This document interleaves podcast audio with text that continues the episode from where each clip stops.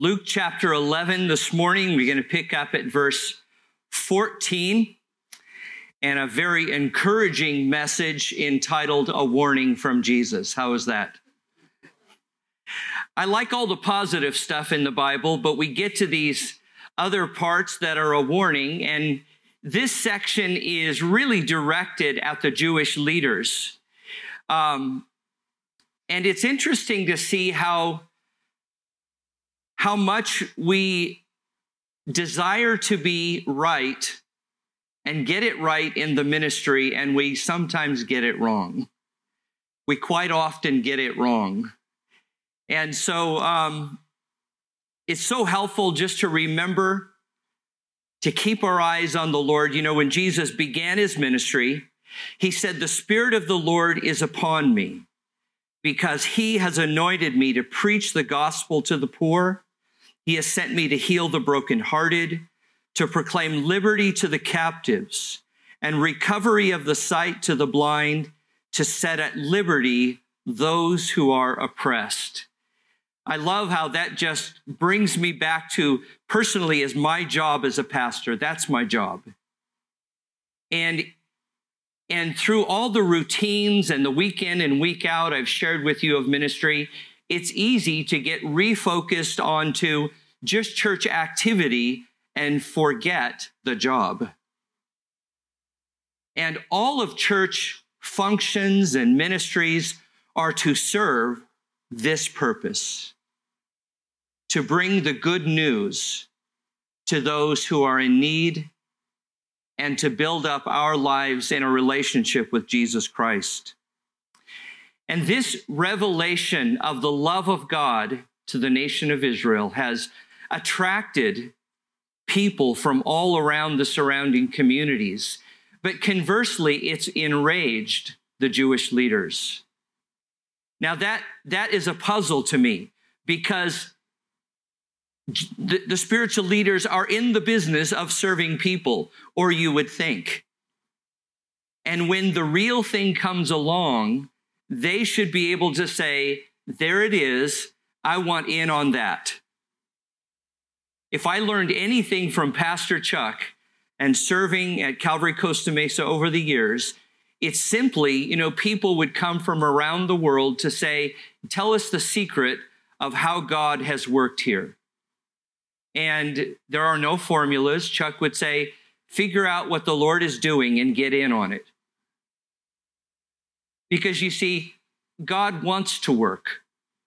It's not as if we have to talk him into it. We're not praying and fasting for 40 days to try and beg God to work in Albany. He already wants to work.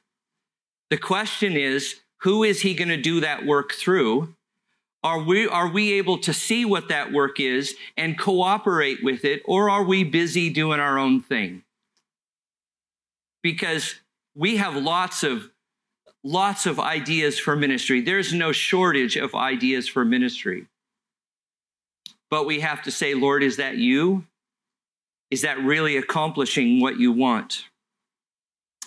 When God did begin to work in the Jesus movement, the the last great American church revival back in the 60s and 70s, it was so radical that young people were coming into the church by the, the tens of thousands of people. It was so radical, the surrounding churches in Southern California, you know what they said? This can't be a real work of God. There's too many people coming to God. What a strange response. Those kids were so lost, there's no way God could reach them.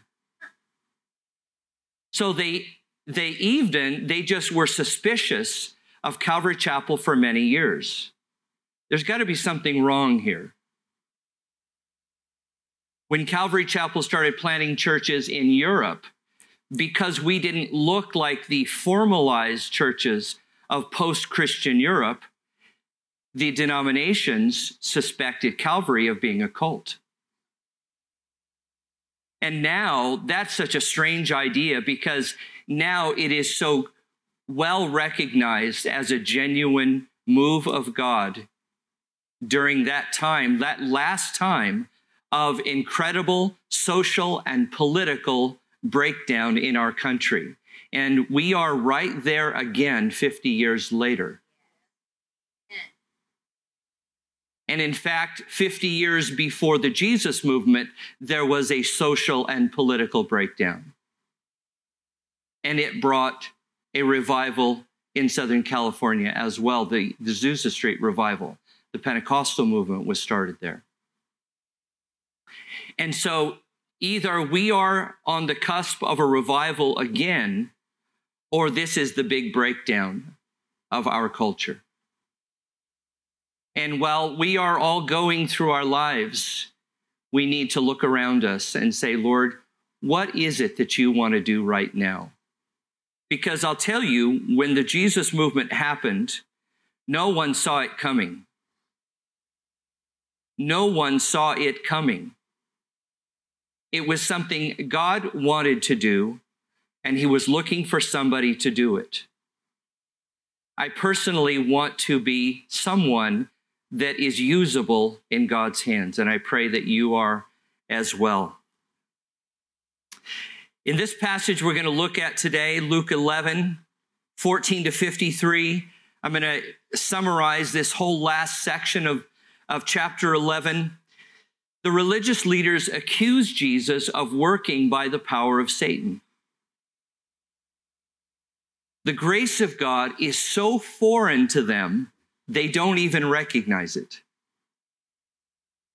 And Jesus now issues some warnings directed at them. This is not directed at the general public, but certainly the general people who are standing around can hear it.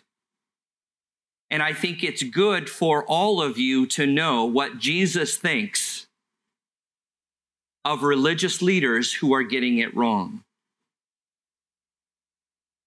The first warning that he says about them, verses 11 to 23, is their inability to discern the work of God.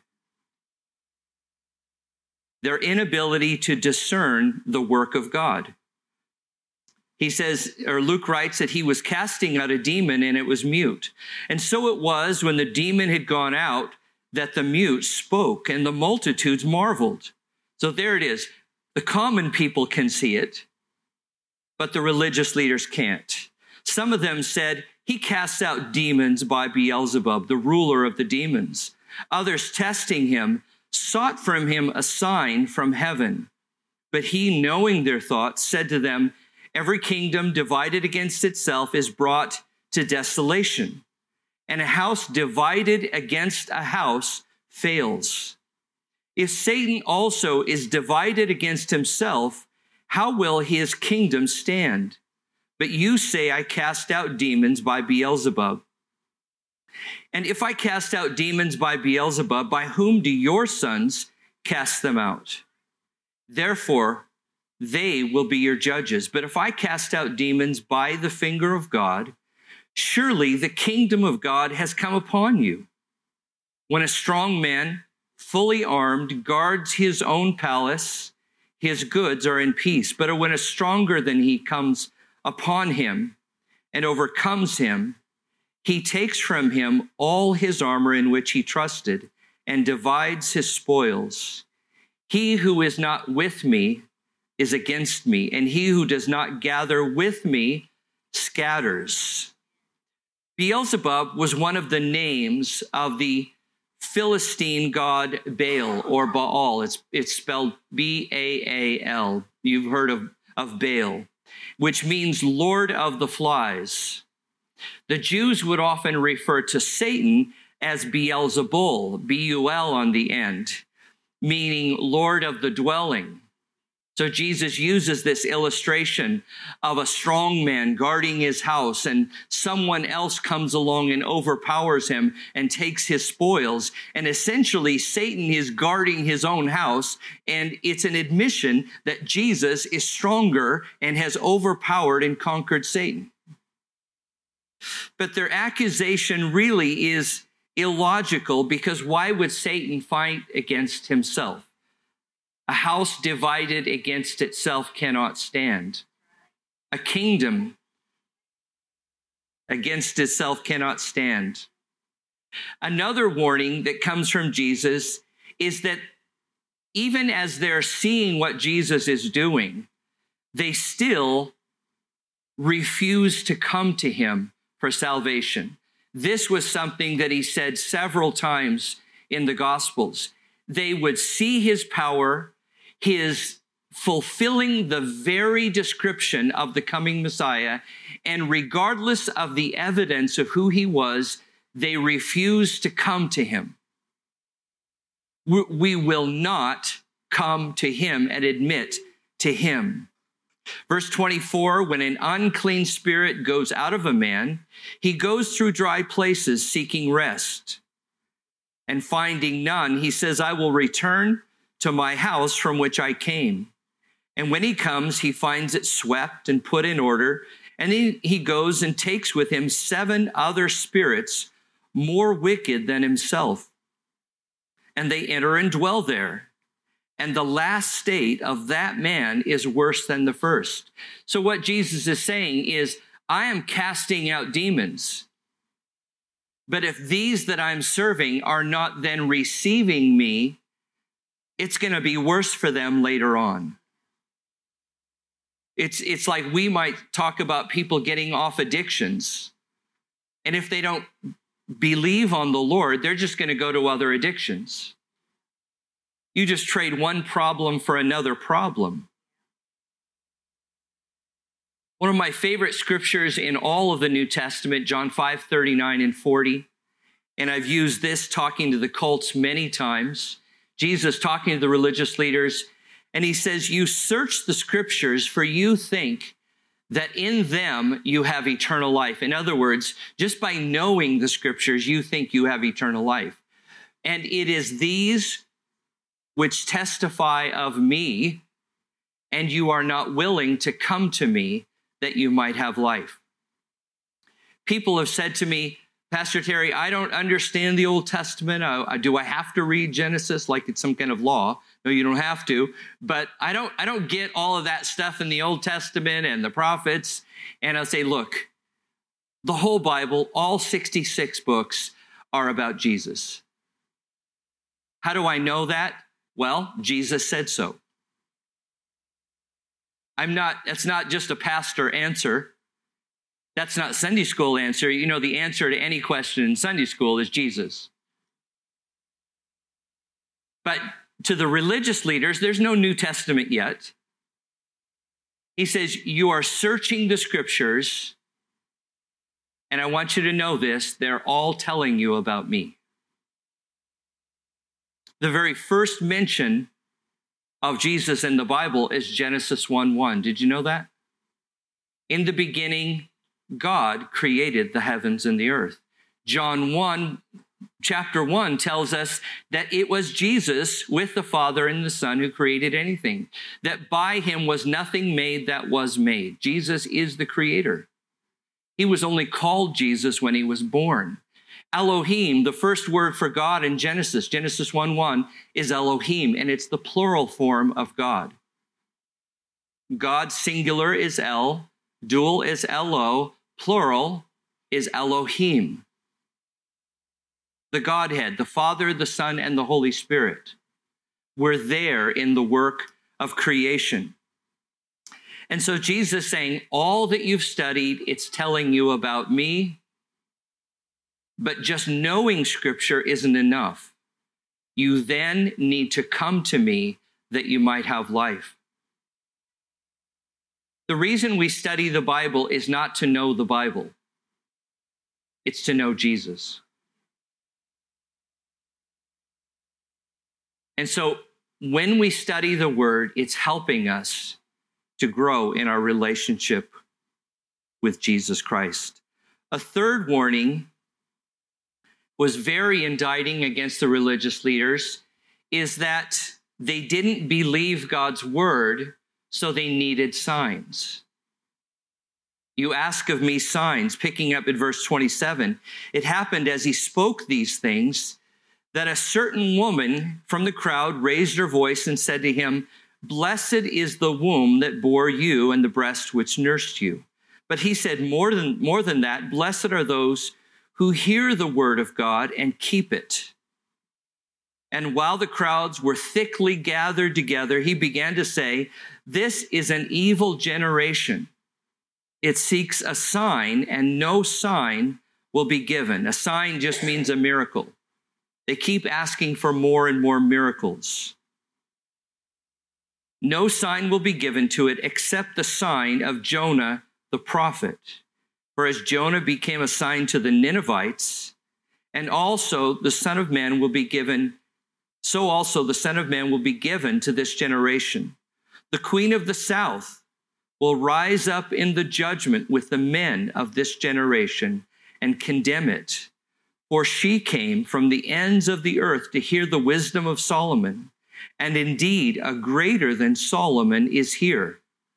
The men of Nineveh will rise up in judgment with the, this generation and condemn it, for they repented at the preaching of Jonah. And de- indeed, a greater than Jonah is here. So, when we're reading through the scripture, we have all these details, a lot of information. I talked to the men about this yesterday. The key to simple, clear Bible study is as you're reading through the section, before you get lost in the details, say, what is the main point here? There is a main point of all of this story. And the story is that the people in their hearts they can't believe God's word. And because they can't believe God's word, they need another miracle, another sign to excitement. That, uh, to excite them and help them believe. And that's the danger of getting caught up in more signs and wonders. Various Christian movements who get hyper focused on signs and wonders, that's the danger of it. There's often a greater focus on miracles and very little focus on the Word of God. But the whole purpose of miracles is for us to learn to trust God so that we will go then to his word and just believe him. Just believe him. And if we go through our Christian life never coming to a place where we just believe God, then that's an indication that something's wrong. Miracles are fine. I, we've all experienced miracles, healings, or different financial provisions. But I'm not going to live day to day unless I can't trust God, unless I get another sign or wonder.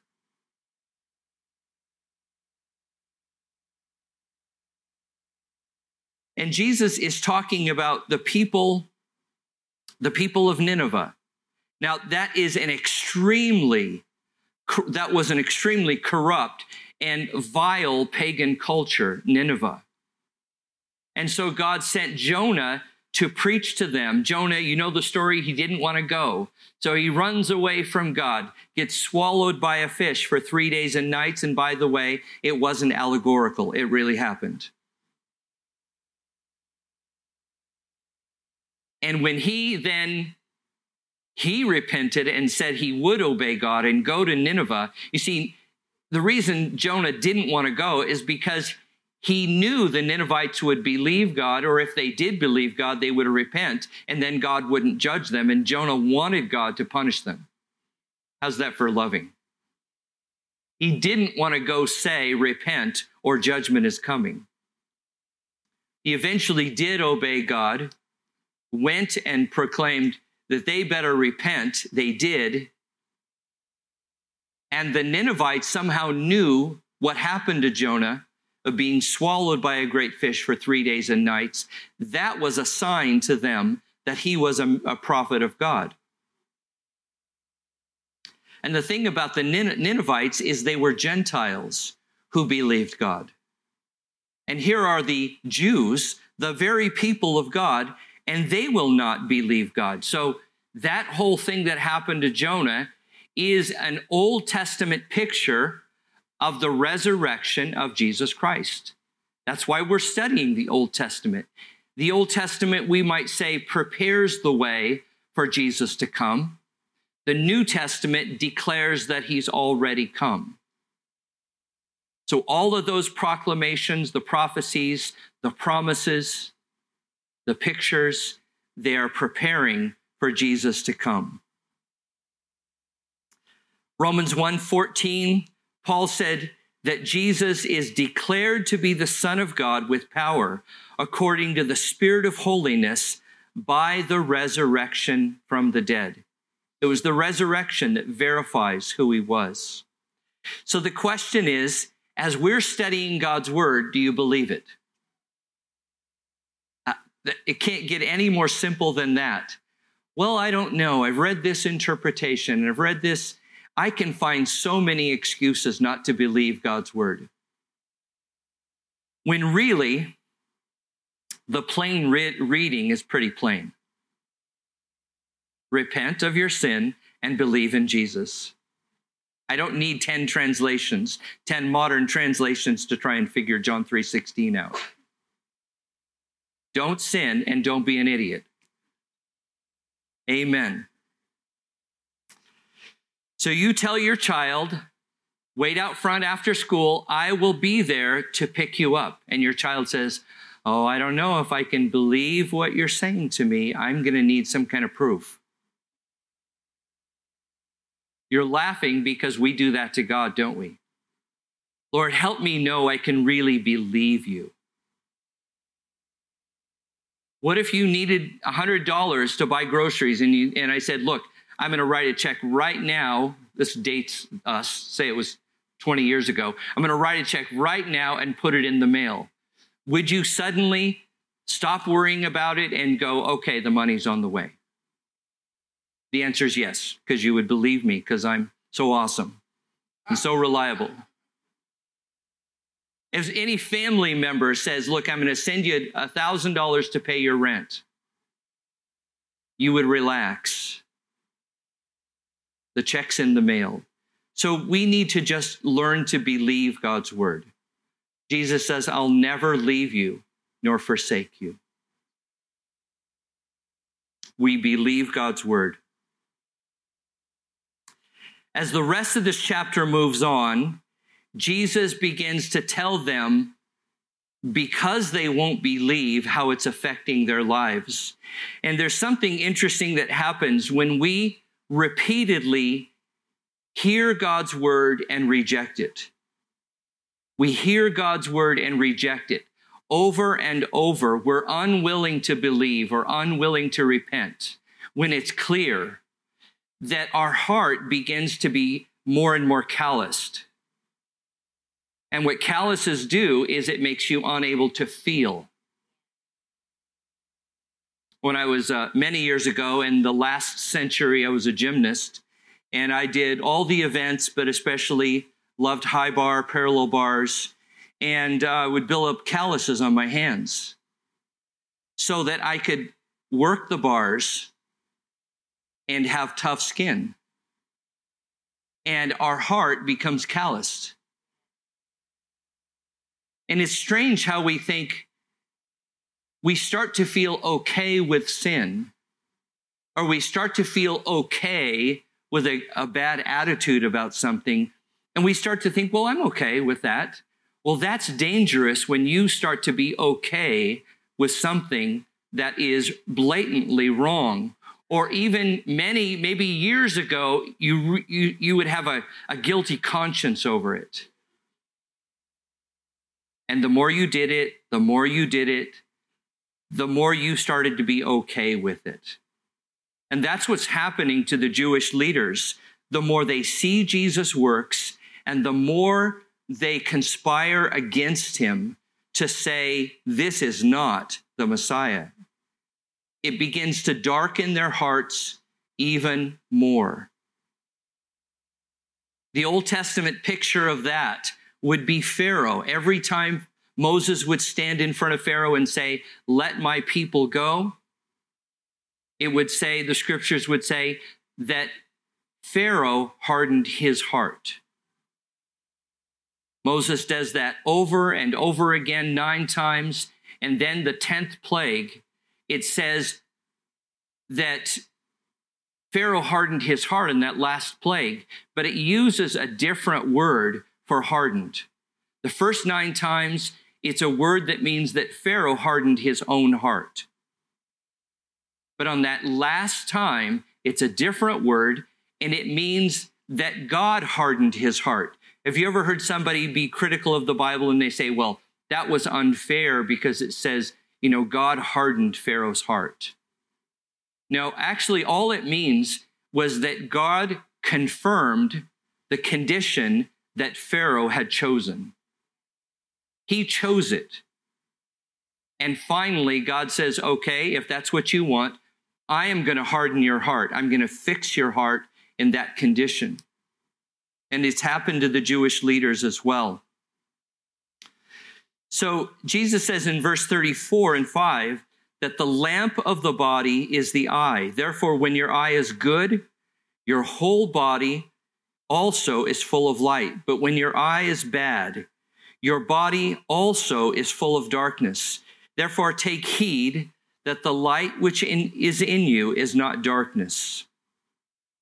So he begins to be critical. And in these last verses, beginning at verse 39, I'm just going to summarize seven corrections that Jesus gives, warnings to them about this darkening, darkening condition of their hearts. First one, he warns them actually that their heart has become unclean. Verse 39, he says, Now you Pharisees make the outside of the cup and dish clean, but your inward part is full of greed and darkness. Now the setting has shifted a bit, and a Pharisee actually invited Jesus to come to his house to eat. According to you know, custom and their following of traditions, they would obsess about washing the hands and ceremonial washings. Jesus sits down at the table and didn't wash his hands. Moms, I know that's a that's a big violation in your house. But especially and Jesus knows that this Pharisee is being critical of Jesus for not washing his hands. And so Jesus picks up on that and says, Look, you obsess about the outside of the cup, but what about the inside of the cup? Your lives, you obsess about the washing, washing the hands, all of these things. But what about your hearts? What about your hearts? And that right there sums up religion. Religion is obsessed with outward ceremonies and cleansings, while the heart is unchanged. A second warning is that there, for their lack of love and justice for people. In verse 42, he says, Woe to you. That word woe, we're going to read a couple of times. And woe means judgment. Woe to you, Pharisees you tithe mint and rue and all manner of herbs, and pass by justice and the love of God. These you ought to have done without leaving the others undone. He's just making an observation. You're obsessive about they would tithe. Again, they would have their seeds or whatever it was and count out a tenth part and give it to God and just feel so spiritual because they followed the rules, and yet they didn't love the people around them. So something is wrong here. We're so righteous, and yet we neglect people. The third warning is that they would love prominence. The celebrity Pharisee. Verse 43, verse 43, woe to you Pharisees, for you love the best seats in the synagogues and greetings in the marketplaces. They love the best seats in synagogues and greetings in the marketplaces. They would love to be seen and greeted as rabbi and rabbi. And just this whole thing of the celebrity pastor is not new. You can call me Terry. Not Reverend Terry, not Pastor Terry. Uh, Pastor Terry's fine, but Terry is fine. Hey, you is fine.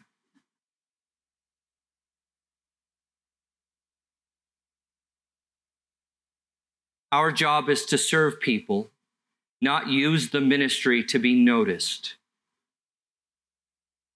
The more spiritual leaders get noticed, the sad thing is that the more people flock to some of those pastors just to be around them.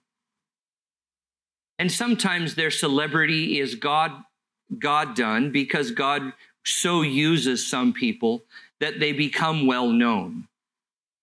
And if that's what the Lord does, great. But often, many pastors try and do it for themselves through branding and social media. And I got to write another book and get my name out there. And the justification is so I can have a, you know, a, a bigger reach and reach more people. And it's, it's, it gets all fuzzy, doesn't it? Getting our names out there, getting our ministry out there. Why are we doing it? And so we always have to, to check ourselves. The main thing for the rest of us common people don't get caught up in celebrity pastors. If they don't know they're only a servant, something's wrong. Let me say that again. If they don't know they're just a servant, something is wrong. As a young man, I confess I was guilty of getting caught up in the names in ministry. And that's often what happens in big revivals. There are the names. Somebody asked me the other day, Did you know Pastor Chuck? Yes, I knew Pastor Chuck enough for him to say, Stop being an idiot. I didn't know him, know him, but Chuck hated the idea of him being a celebrity and hanging on every word. But then there are others, there's always there's always people that God uses. So we, we common people, and I put myself in that camp, have to be careful to keep our eyes on the Lord. Keep your eyes on the Lord because those celebrity names will let you down every time. The fourth warning, we'll keep moving here, is ultimately they were spiritually dead. They were spiritually dead. Verse 44 Woe to you, scribes and Pharisees, hypocrites, for you are like graves which are not seen, and the men who walk over them are not aware of them.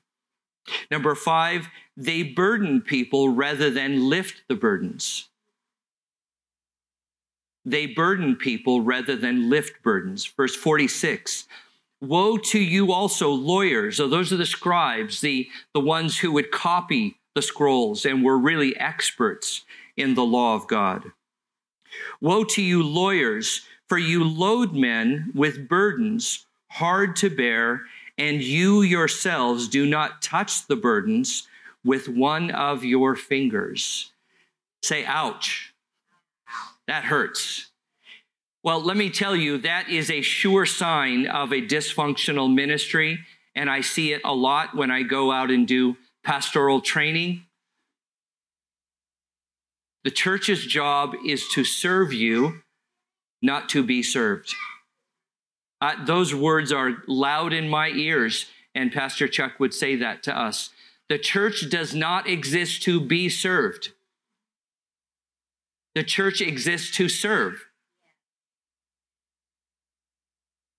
We're not getting you here because we need something out of you. Now, of course, we all contribute to being here, me included. I tithe. I serve.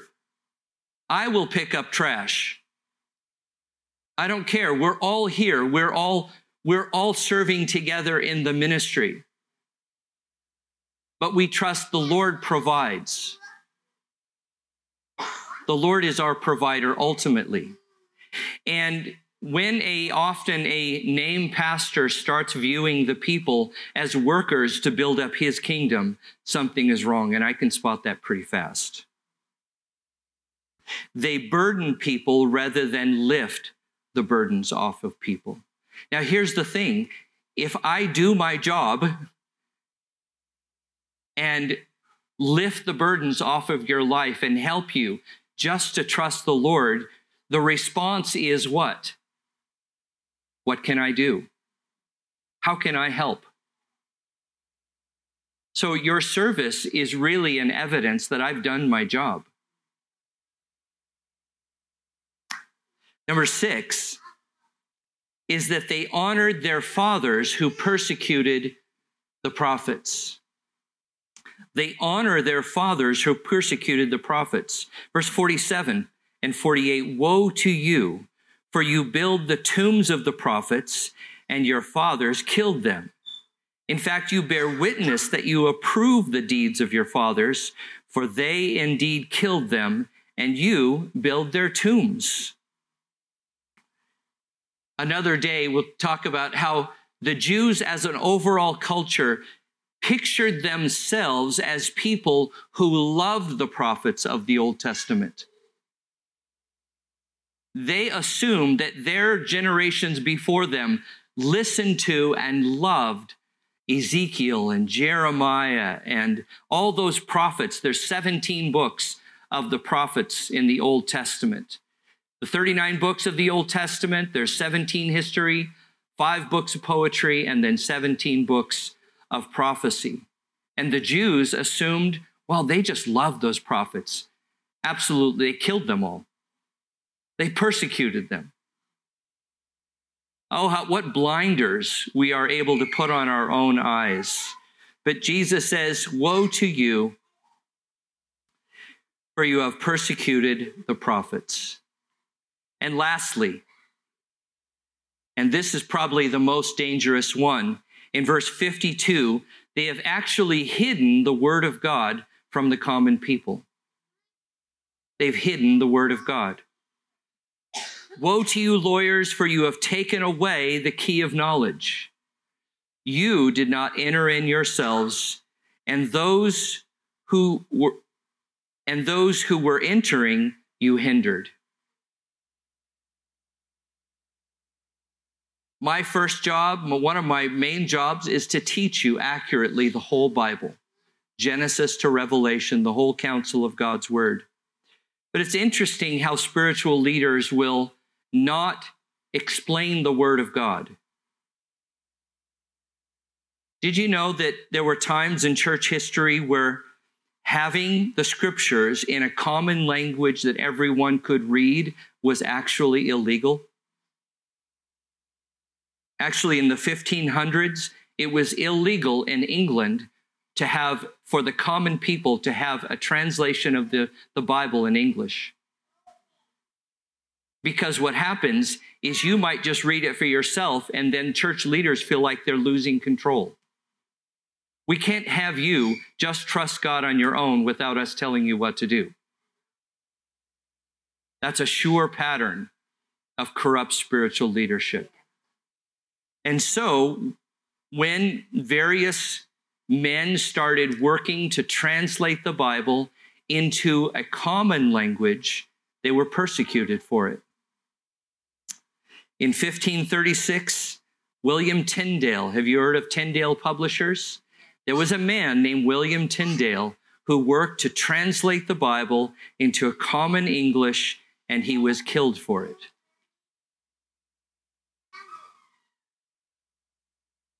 God's word is intended to be plain.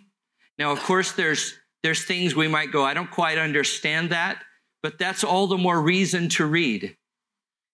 Read, cross reference, study, sit under a, a good Bible teacher. And God desires just to help us come into a deeper relationship with the Lord. You know, to sum all of this up, to sum all of this up is John 3:16. For God so loved the world that he gave his only begotten son that whosoever would believe in him would not perish but have everlasting life. That's the goal.